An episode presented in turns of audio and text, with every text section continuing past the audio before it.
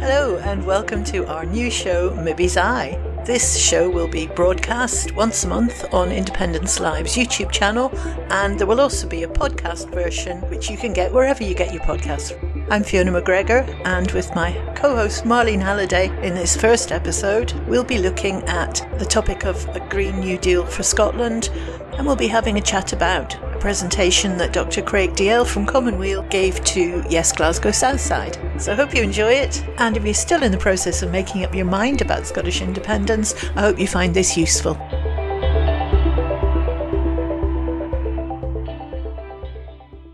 Welcome, everyone. I'm Marlene Halliday. I'm here with my colleague Fiona McGregor, and we're really pleased to be uh, starting off a new series for Independence Live Media. The series is called Mibbies Aye.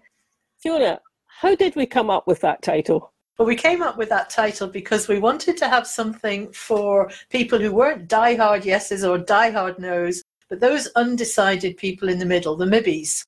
We know there's a lot of good material out there, so what we wanted to do was bring you some of it, and hopefully you can either watch it yourself if you're interested in the topic, or maybe share it with an undecided friend. That's the idea behind the show.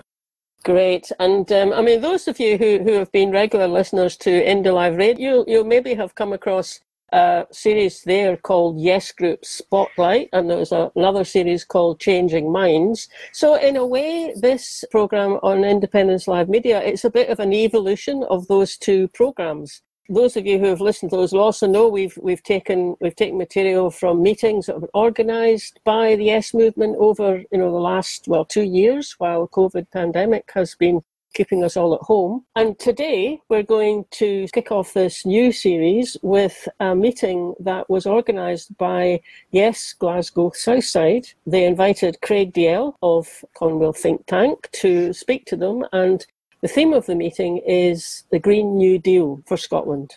The format of this is a presentation from Craig, and then we'll come back in and have a wee chat, and then there's a yeah. Q&A session as well. So we'll see you after the presentation, and here's Craig Dalzell.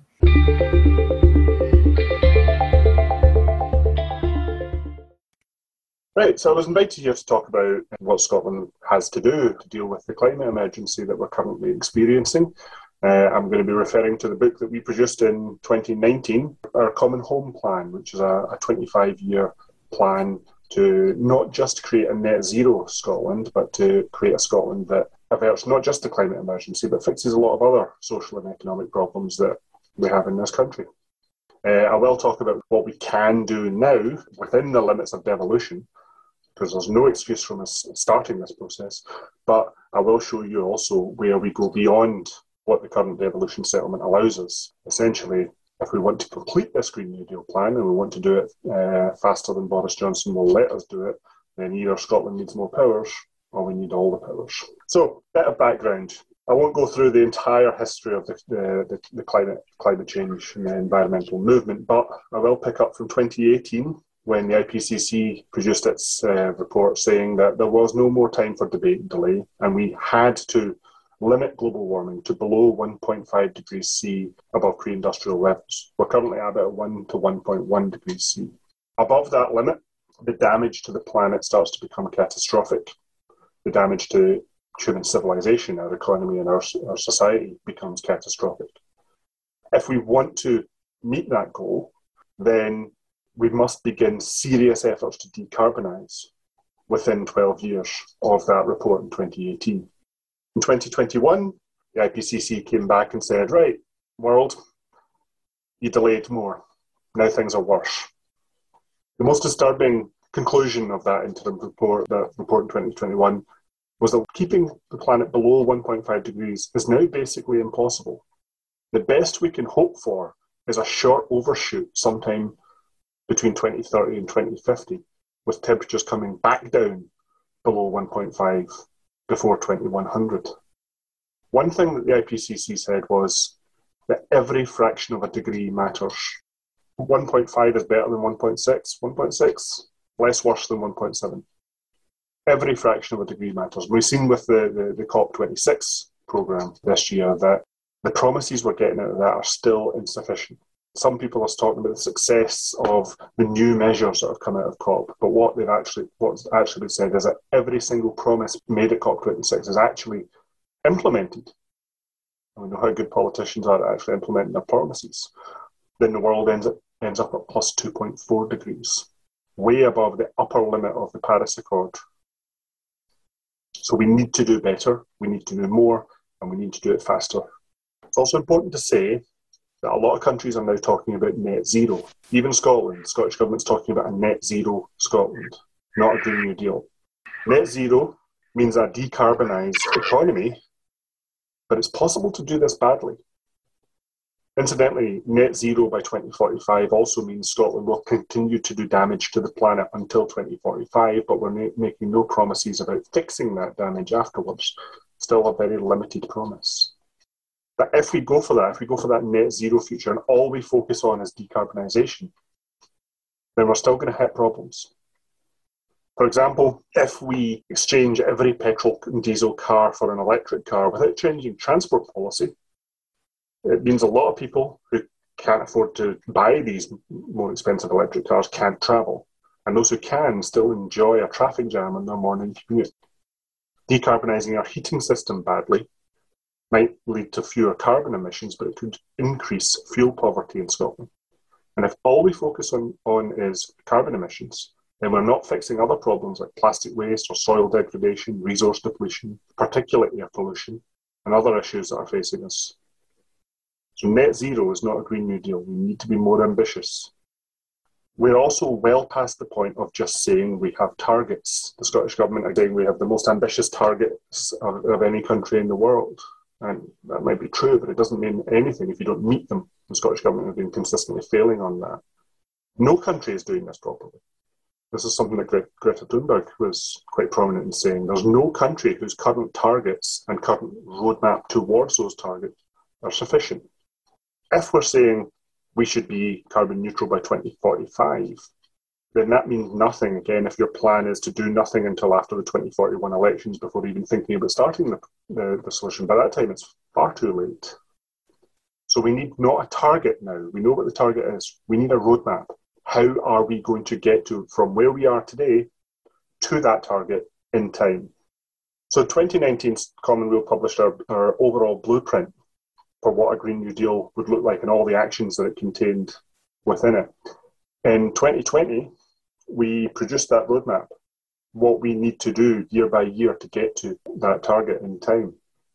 We did it as part of a, a project we called Resilient Scotland because we married it with our responses to the COVID pandemic.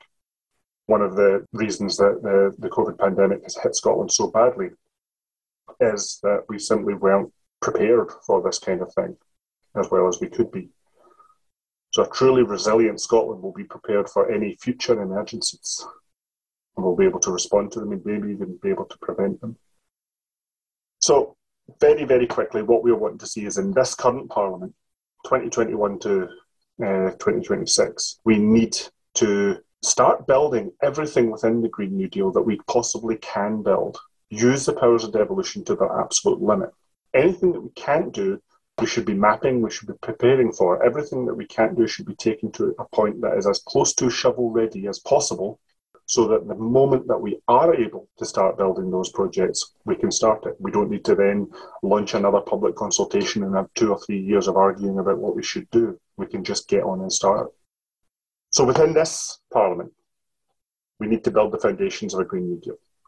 We need to be thinking about quite complex, sometimes a little bit boring, but very important things like changing public procurement contracts so that our supply chains are more resilient and so that we can build up our domestic uh, industries. For example, it's, it's well known now that, that while Scotland has a vast capability of building wind turbines, we don't have the, the ability to make them to anywhere near the scale that we need to. The same is also true when, when I talk about later about retrofitting houses. We don't produce anywhere near enough of the insulation that we will need for retrofitting all our houses, whether we do that based on, on wood based cellulose, sheep wool, or hemp based insulation. We don't produce any anywhere near enough of any of that. We need to be thinking about a retraining agency because the, the plumbers and builders and joiners that we will need to do that retrofitting work in five years' time don't exist yet. So they need trained now. We need to start thinking about other jobs that will come on stream as part of the Green New Deal and as part of the just transition that is often talked about, so that we can start moving people into these jobs. Ultimately, a, a successful Scottish foundation the Green New Deal will make not just our economy resilient, but also our democracy and society as well. It'll be more decentralised. It'll be certainly more definancialised. We won't be at the mercy of of either large large banks and financial institutions funding this, but also at the mercy of them not funding it and pulling out and causing a crisis. We need to democratise our economy. Uh, some of the work that's been done by things like the, the, Scottish Citizens Assembly and the Scottish Climate Assembly have been wonderful and far more radical than, than even Common Weal in some respects. But they need to have a, a, a stronger footing in our democracy so that their ideas are listened to and enacted. And we've also seen problems with industrial lobbying, for instance. We've, we've seen it at a UK level, but it's particularly bad at a Scottish level as well. That revolving door between the private sector and the civil service that allows policy to be corrupted and subverted to suit the big businesses that can get, go through that revolving door, and certainly not for the benefit of those who are locked outside. So as I say, that's that's really the, the, the, the grounding of what we should be doing right now over the next five years is building those foundations. Whenever you hear someone say, well, we don't have the powers to do some parts of the Green New Deal, so we shouldn't do any of it until after independence, that's simply not true the plan is going to take us 25 years, and that's ever more reason to do what we can now. Our challenge for Scotland, our goal for Scotland, is that if we start now and we really push this plan, then over the next couple of years, 2024, maybe up to the end of this parliament, we should have the Green New Deal already underway. We should be pushing up to those limits of devolution. Everything else should be shovel ready. And we should be able to go to the, the people of Scotland and say, right, this is as much as we can do with the powers of devolution. If you want the rest of the Green New Deal, then we need independence. I think that in itself, in a nutshell, is a much more compelling case than, than just about anything we've put forward in any previous discussion about, about the foundations of an independence referendum certainly better than the, endless arguments about should we even have a referendum or what form should it take. Because what we do then is go to the Scottish people and say, right, we have this Green New Deal. You can have it if you vote for independence. Or if you don't want independence, then we have to scrap that deal and everything, all the work that we've done up to that point, and hand it over to whatever the other side of the campaign is uh, wants to offer us. Assuming we do go for independence, then we spend the next 25 years building it. And I'll now go into exactly what that can that can look like in, in, in certain areas. Let's look at some of these sectors. What changes in the electricity sector, for instance? Scotland right now is severely disadvantaged by the UK energy grid.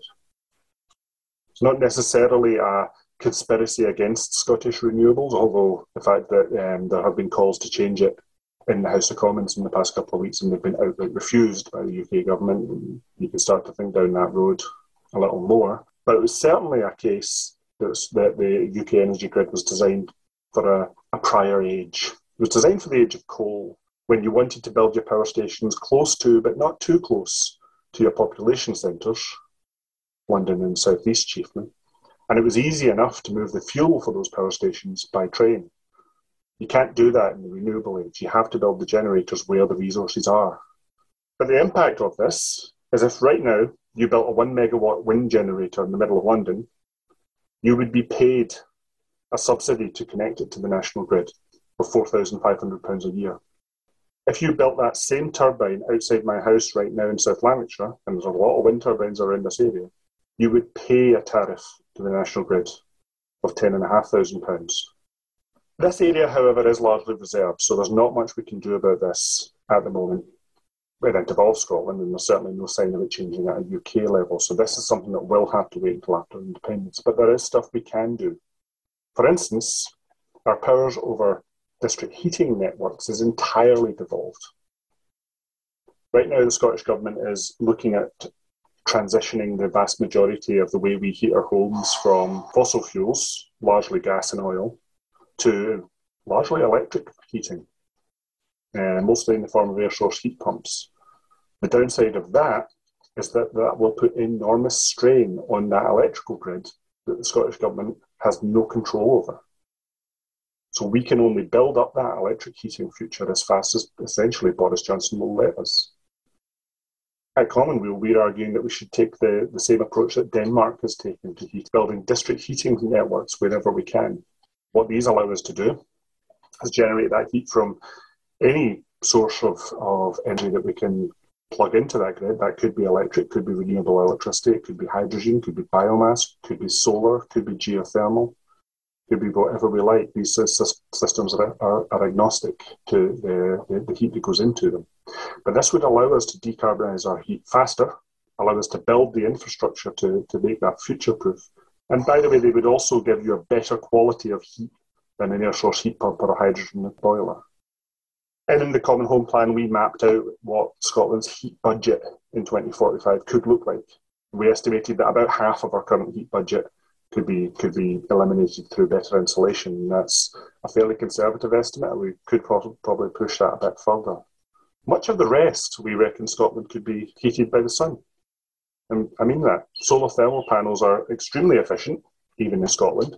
And if you build enough interseasonal heat storage, again along the same model that uh, Denmark does, then we can use our long summer days to heat those stores and prepare for the winter when we need that heat back out.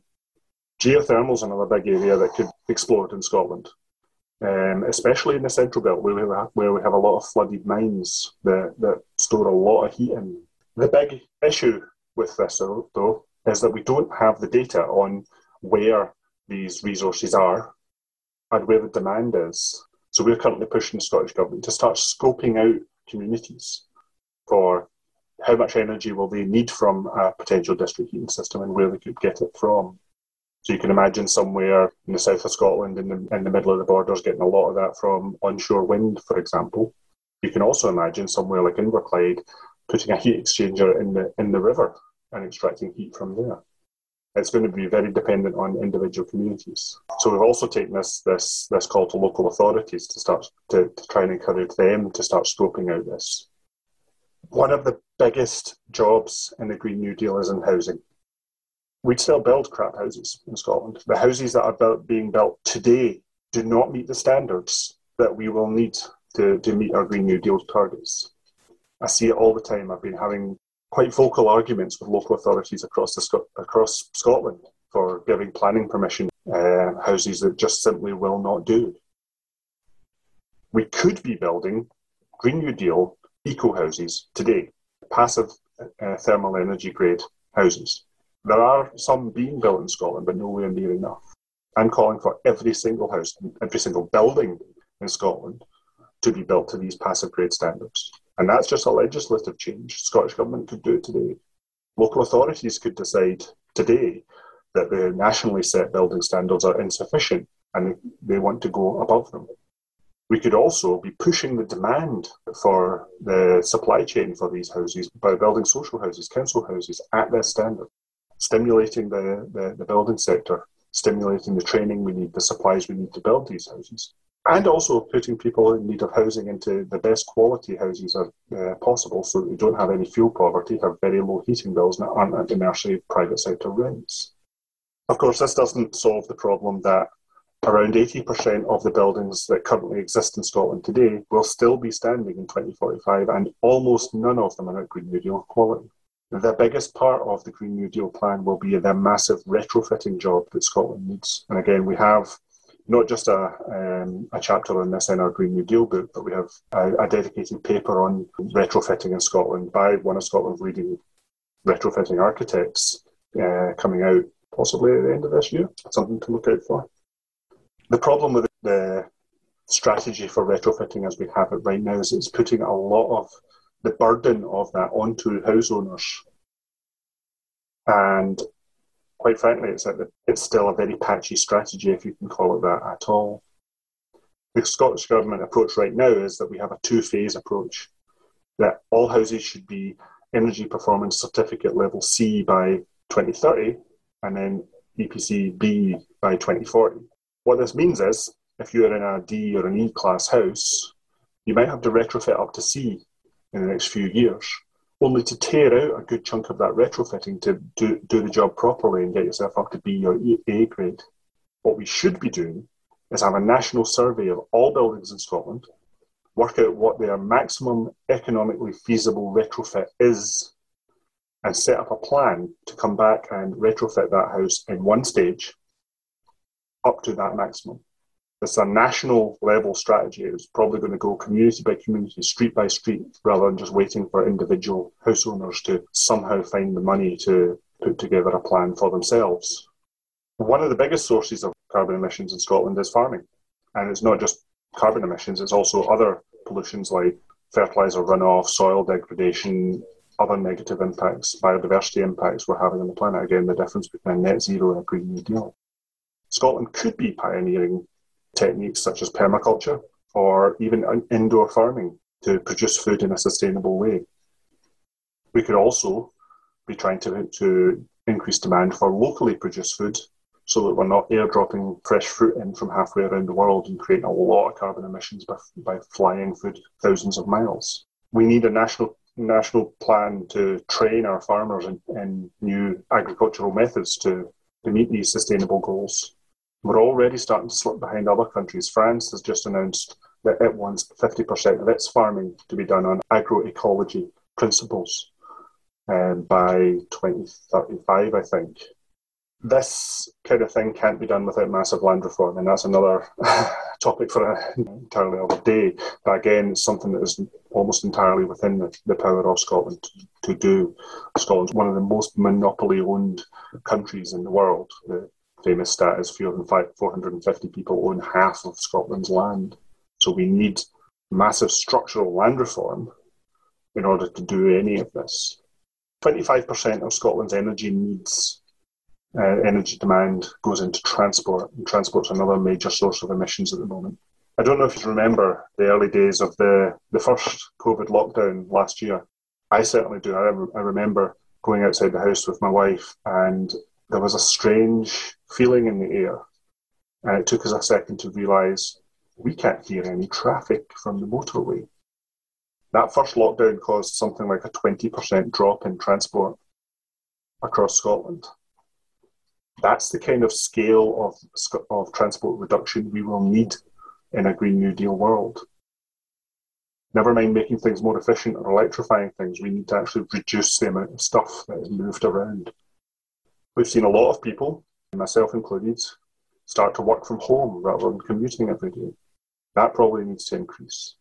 We probably need to think, to think about provision for people who can work remotely, but because of the home environment, can't necessarily work from home. So that means more in the way of remote offices embedded in communities.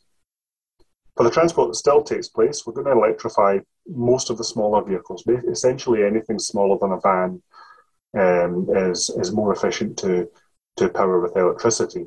Anything bigger than a van to hydrogen for its uh, its power.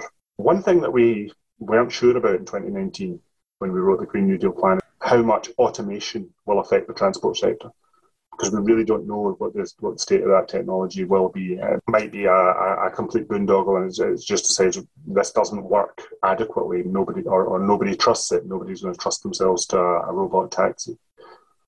Or it might be that it, it, works great and it's rolled out as quickly as possible, and, and all the truck drivers lose their jobs as, as the robot robots take over that job. If that happens, then we need to kind of think about our relationship to private vehicles it might be that we don't need to all own a couple of cars per household in order to do everything we want. If we have better public transport, if we have more active travel and we're not moving around commuting so much, maybe the journeys that we do need to take by car could be done by a robot taxi. Pull up an app on your phone, click a button, it arrives in a few minutes, takes you to where you want to go. Now, there's two futures we envisage there. The utopian version is a free national public transport company that just takes you where to go as a public service. The dystopian version is we let the private companies get in and you can be absolutely sure they will want to maximize the number of cars on the road because that will maximize their number of customers. So your traffic jam will still be there. You can also be assured that they will want to feed you as many adverts as they can while you're a passenger in that taxi. Doesn't sound like the best solution to me. Again, there's a lot of things that Scotland can do right now that would help us prepare for this. A fully nationalised public transport system, nationalise our buses, start to work towards a free public transport system, the, the, the stories of, of COP26 and handing out free transport passes to all the delegates, but only for COP and certainly not for any normal punter in Glasgow, certainly drew attention to the inequalities there. And I know that groups like Get, Get Glasgow Moving have been doing a power of work to, to show how a free public transport, national public transport network could work in that city and elsewhere the most exciting and the most profound change in the Green New Deal for me is the, the, the changes we need to make to the way we buy things. We cannot keep going with this consumerist economy that is based on buying and throwing away plastic crap. That's been much of the, the, the, major cause of the emissions that we've, we've created in the world and the damage that we've caused, never mind the plastic waste and the other, the other harmful effects of that, never mind the social impacts, the social harms of living in a world where your worth is based on how many adverts you consume and how many products you buy off the back of them. We need to buy less, we need to borrow more. So we need a circular economy. And our idea of a circular economy isn't one in which you buy things and then recycle them. It's far more complex than that. I I could give you an entire talk on what that would look like. It starts with borrowing. It starts with tool libraries and, and a, a, sharing economy. And this is something that the Scottish Climate Assembly pushed heavily. They want a tool library, a resource library in every community in Scotland. And it'll be interesting in a couple of weeks when the Scottish Government publishes its formal response to that assembly to see if that point is one that they, they accept and adopt. The tools that we do, the, the things that we do buy, that we're not borrowing, have to be reusable. We can't have disposable plastic anymore. And it is good that we're moving in that direction, but it needs to be more than that again. The goods that we buy needs to be need to be designed from the start to be repairable. Ideally by the user, but certainly easily repairable without you know having to chuck away entire products just because one widget within it has, has broken once a, a thing stops being repairable, it should be remanufacturable. You should be able to take it, take it apart, reduce it to its constituent components, and use the components in there that are still good in new products. You shouldn't throw away an entire laptop just because the hard drive's broken, for instance. Anything that does reach genuine end of life should be compostable, if possible, either in a home uh, garden compost heap or in a community bioreactor. It's only at this point do we do, do, do we then look at recycling what is left, and those recycled materials should go back into the circular economy from the start. One idea I've had to try and encourage this change is, uh, is a bit of legislation that says that all non-costable products, including packaging, should be returnable to the place where you bought them. Think about all the plastic crap that you have to unwrap after you bring your shopping home Imagine sending that all back to the supermarket. How quickly would they move to compostable wraps? That's just a very quick flavour of the Green New Deal. The one question that always comes up is how much is it going to cost and how much how will we pay for it? We've estimated that this, this entire plan would cost about 170 billion pounds. It's a massive sum, spent over 25 years. I want to make clear that the cost of doing nothing will be even greater than that. I've spoken to environmental officers and local authorities that said that if we do nothing, then they expect their entire local authority budget to be consumed by flood defences, uh, never mind any, any other mitigation against the Green New Deal, and certainly never mind any service delivery beyond that. We're talking entire cities could go underwater by 2045, including in, in Scotland. Good chunks of Glasgow, most of Falkirk are very low lying. How do we pay for it? Well, I know there's someone someone out there going to start arguing with me about modern monetary theory, um, I'm completely with you on a lot of that. But even if we go for the, the conventional Keynesian approach to taxing and spending, then Scotland could borrow that 170 billion pounds over the course of 25 years and pay back the bonds over 50 years. We've estimated that that would cost about 5 billion pounds per year to service that debt. However, we've also estimated that the direct impact of all the job creation that happens from the Green New Deal would be worth about 4 billion pounds a year add on another £2 billion from the revenue from things like the, the nationalised energy companies and the nationalised transport companies, and the Green New Deal would more than pay for itself. There would be other savings in terms of health benefits and uh, well-being benefits as well. So even if there was no climate emergency, even if there was no resource emergency or fertilizer emergency, soil degradation emergency, plastic waste emergency, even if none of those crises existed, this Green New Deal would still be worth doing. In fact, not doing it is bad economics and bad politics. So that's just a very, very quick taste. I, I, I really wish I could dive into it in a, in a, lot more detail. If there's any anything you want to explore uh, a wee bit more, please just ask me in the Q and A. We do have books on this. The, the, the green book is the detailed version of the full plan. The orange book is a slimmer, slightly easier read, slightly more graphical version. You can get both of them on our website, either as ebook or in hard copy. We also have a few other books that I encourage you to get if you don't already have them. How to Start a New Country is the, the practical guide to what happens the day after an independence referendum and leading up to Independence Day, all the things that we need to build to prepare to become a viable nation state. And I'd highly recommend the Atlas of Opportunity that we published a few years ago, a graphical coffee table book that really lets you see Scotland in a new light, full of interesting maps of where our people are, where our resources are. And just finally, I know a lot of folk here have heard me say this bit uh, often enough, but Common Weal as an organisation, we're entirely funded by folk like yourselves giving us a monthly donation. So if you like our policy work and you think it's valuable and you want to support it, and you're not already a, a, supporter, then please come and join us and help us campaign.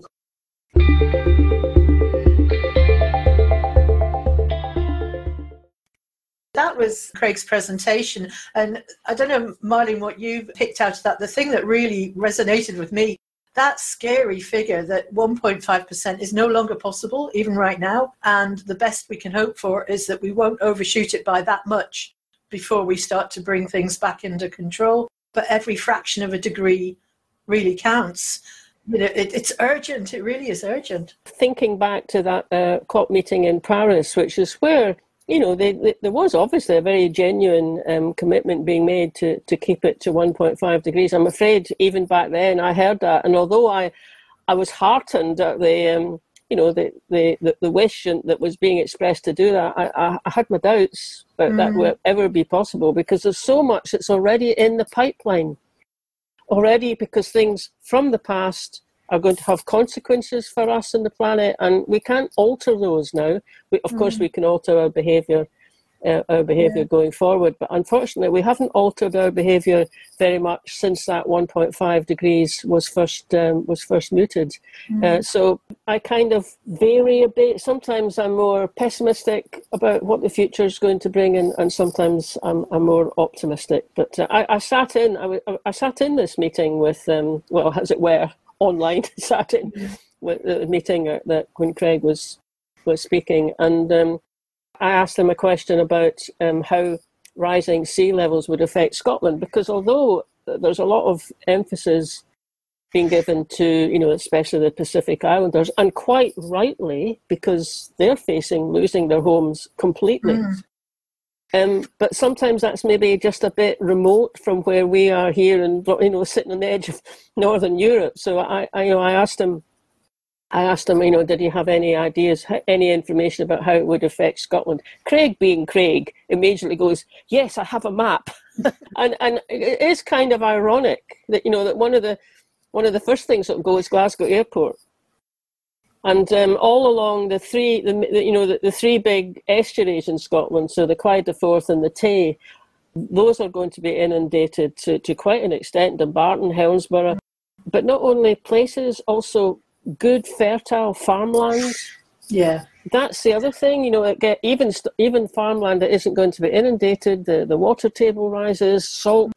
Even grazing land, if it's salty, yeah. is not going yeah. to be good. And you live yeah. on the Clyde, and I live in the Forth Valley, so it's something that we've both got a vested interest in, in getting exactly. Right. So, exactly. Well, let's move on and, and watch that Q and A now, because your questions are in there, and as you say, Craig is um, ready with a map to uh, illustrate his answer at all times. So let's move on to that part now.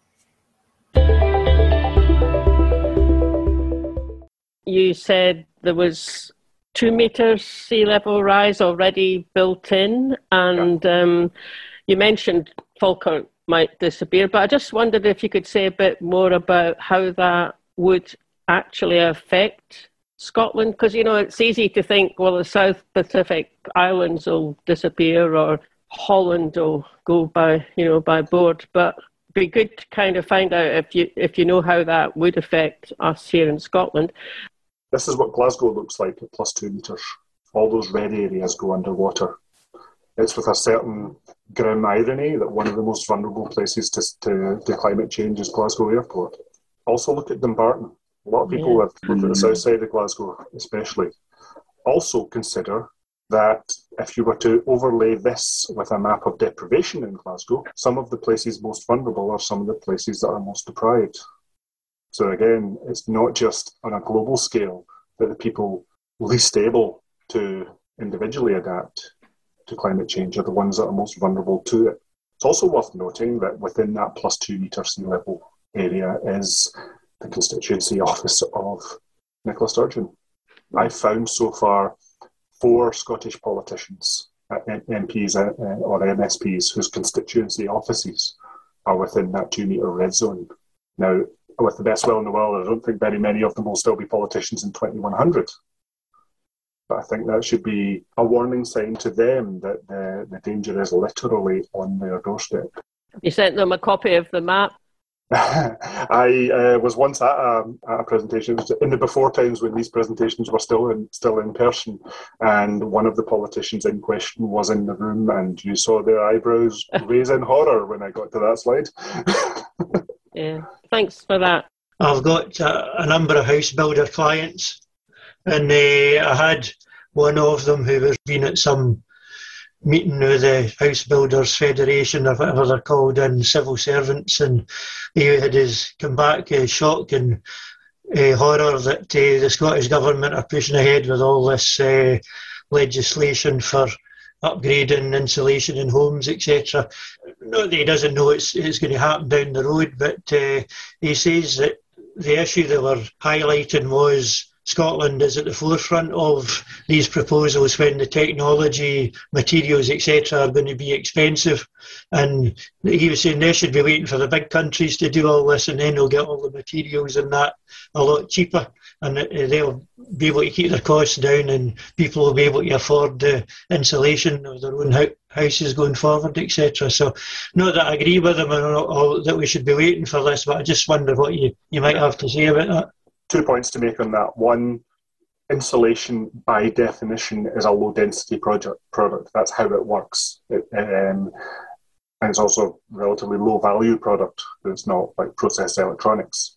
That means it's just about the worst possible thing to trade. It's the worst possible good that you can ship around the world because it's low density and it's low value. Um, so it takes a lot of space on a, tra- uh, on, on a container to move not much insulation. I know this because I've been in, in the process of uh, uh, insulating my own loft, and I, I, had to help unload the truck uh, with uh, the insulation for it. It took up a lot of space in that truck just for one building's worth of insulation. The second point is just this summer we had Scottish wool uh, sheep farmers burning their wool because the prices were so low it was not worth shipping it to market. Wool is an excellent insulator. Wool is a fantastic uh, material for, for insulating these houses. So we have a total market failure in that regard. But more broadly, this is this is part of the thing that we need to do around procurement and supply chains. The prices are high for a lot of these materials because demand is low because nobody's building Green New Deal houses. If the Scottish Government turned around and said, right, from next year, all social houses will be built to Green New Deal standards, so we'll need X, X amount of insulation. We will give a tax incentive to anyone who uses Scottish wool for that insulation.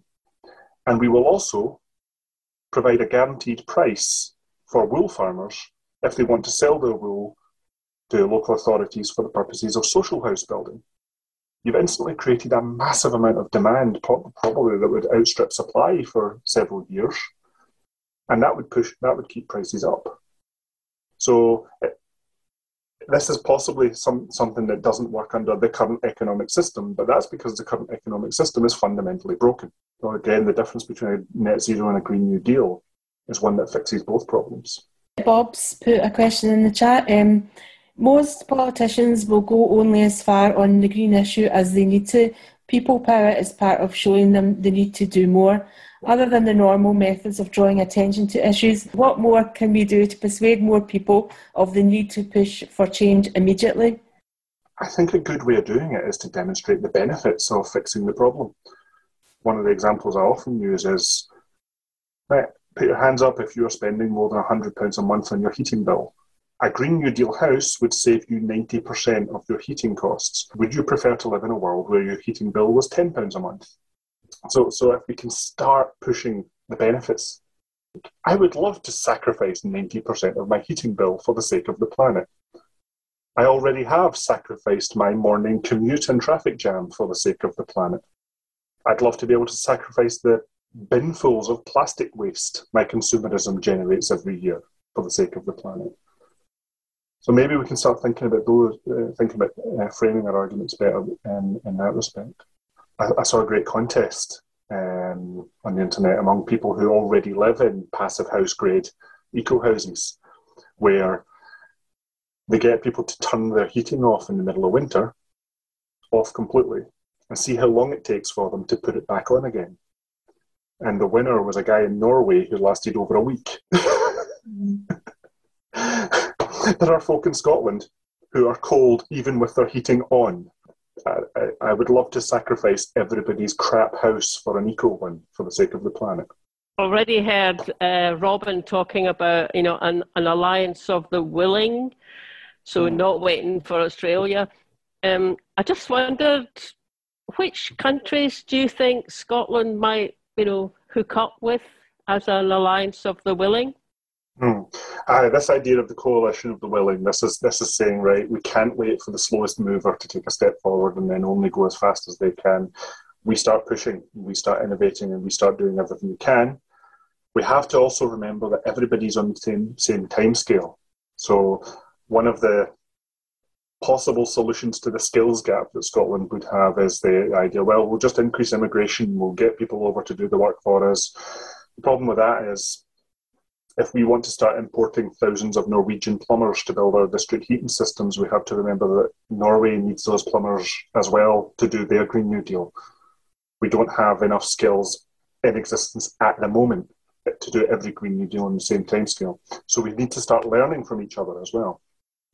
So we need to start building ties with people who are going a bit further in specific areas. I mentioned Denmark as a country that Scotland really should be learning from in terms of its district heating networks. I know the Scottish Government's already started reaching out and signed a memorandum of understanding with the Danish Government to, to do that cooperation. That's great to see. Although I also see from the district heating network um, consultation that's about to close that there's still a big knowledge gap in the Scottish Government about what that change actually means. Extend that beyond heating, extend it to trade, extend it to agroecology. We start pulling in those skills start learning from each other, start pushing out our knowledge where we start where we, we start pushing ahead. But then you start building that coalition of the willing, where we start having preferential trade deals with countries that are already on board with the Green New Deal. Have not just a, a, have carbon border taxes on trade or full uh, externality taxes, as are known, to to penalise goods that cause pollution, that cause damage to the planet anyone who is producing goods that we might want that is not damaging the planet, that is being grown on agroecology grounds or is otherwise you know fits into the circular economy well, they're not affected by the tax. So we start trading more with those countries. We start building those greater ties. And if anyone wants in, join us. You know what you know what you need to do. You can start leveraging that power as um, and that that to me is a much more proactive way of creating that international consensus than just sitting in a room and arguing over who scuppered the deal, the deal this year. Bob saying, I had four people staying at my house during COP26, two Bolivian delegates and two young Italian interns at the European Parliament for the Green EFA group. The conversations are better than the People Summit events I went to. yeah, very much a reflection of our, our experiences as well. Do you think it will be possible to install district heating in all types of areas, e.g., remote rural or historic town centres? The short version is it is not just possible to, but possibly advantageous to do it in many areas. I was reading a paper not, not long ago looking at the examples of district heating around Europe. It's all, district heating is almost unknown in Scotland and in the UK. We haven't really done it much. It's almost ubiquitous in some parts of, of Europe. Um, it has been for a century or more. Um, and, and what you find is, if you look at the economics of three technologies, so district heating networks where you generate the heat from some central source, call it a renewable wind turbine, and then you pipe the heat to a house. You have a gas network where you pipe the gas to a house and then you burn it on site in a boiler. And then you have an electric system where you transmit electricity to a house and you use that to heat the house. And the electricity might be generated by gas or renewables or whatever. The examples around Europe show that the cheapest way to heat a house out of those methods is district heating, assuming that you're within about 40 to 80 kilometres of the heat source, which is a huge distance when you think about it. Even the lower estimate of that would be the equivalent of using the Whitelee or Kype Muir wind turbine wind farms, the big ones in the Central Belt, to, to generate heat for a, for a Glasgow, Glasgow centre of Glasgow district heating system. The, the examples of district heating in, the, in, in Europe that have the longest main trunk cables reach out over 100 kilometres. So at that length, you can really see how you can generate heat for a community and pipe it out to even fairly remote houses it's all it all then just becomes the, the infrastructure costs of doing it. That said, remote rural is challenging. Remote rural is challenging for any technology, whether you're sending out electricity or whether you're sending out tankers full of uh, biokerosene. But a lot of Scotland isn't so much remote rural as it is compact rural. If you think about, for example, the, uh, a village sitting out in the middle of nowhere in Scotland, I say nowhere, that's a bit disparaging. Everyone's everywhere somewhere to someone. um, but a, a, remote village, itself quite compact, with plenty of land around it to generate the, the, the, the, heat for its, its district heating system. But the district heating system itself being fairly small because it only needs to circulate a small village.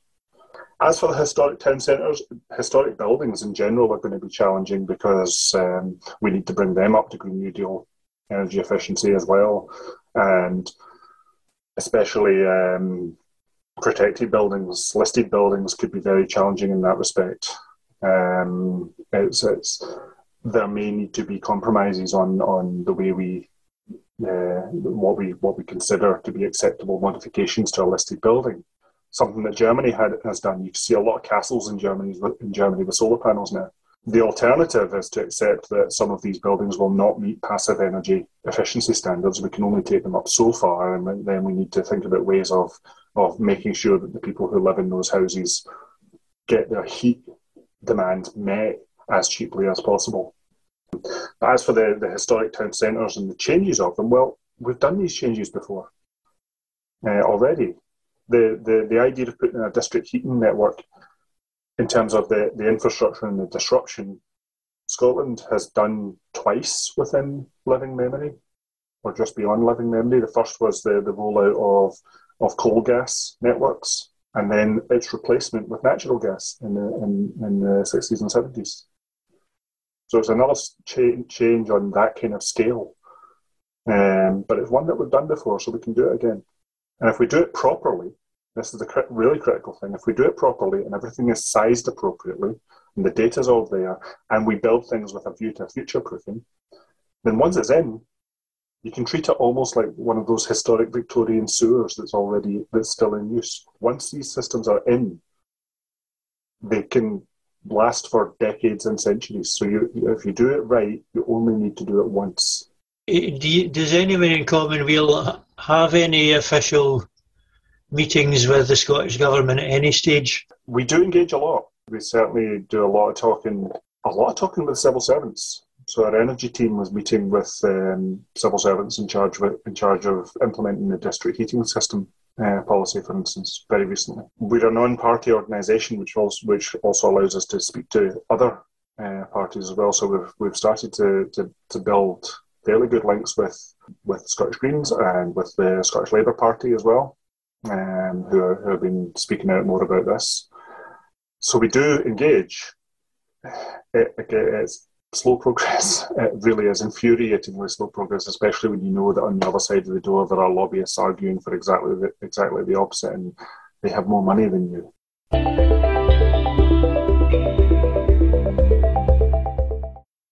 Some very good questions there, Marlene, including yours. including mine, yeah.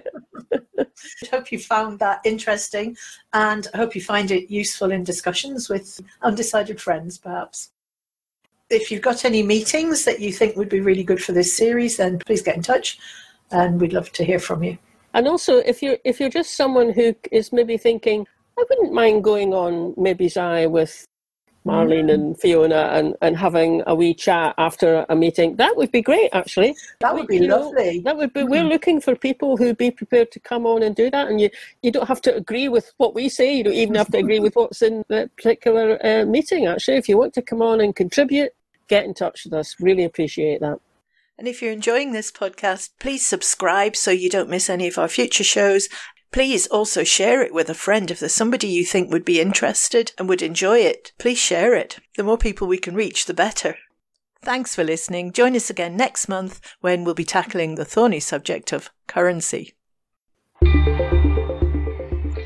That was episode one of Mibbies Aye from Independence Live Media Productions. The hosts were Fiona McGregor and Marlene Halliday, and the music is Inspired by Kevin MacLeod.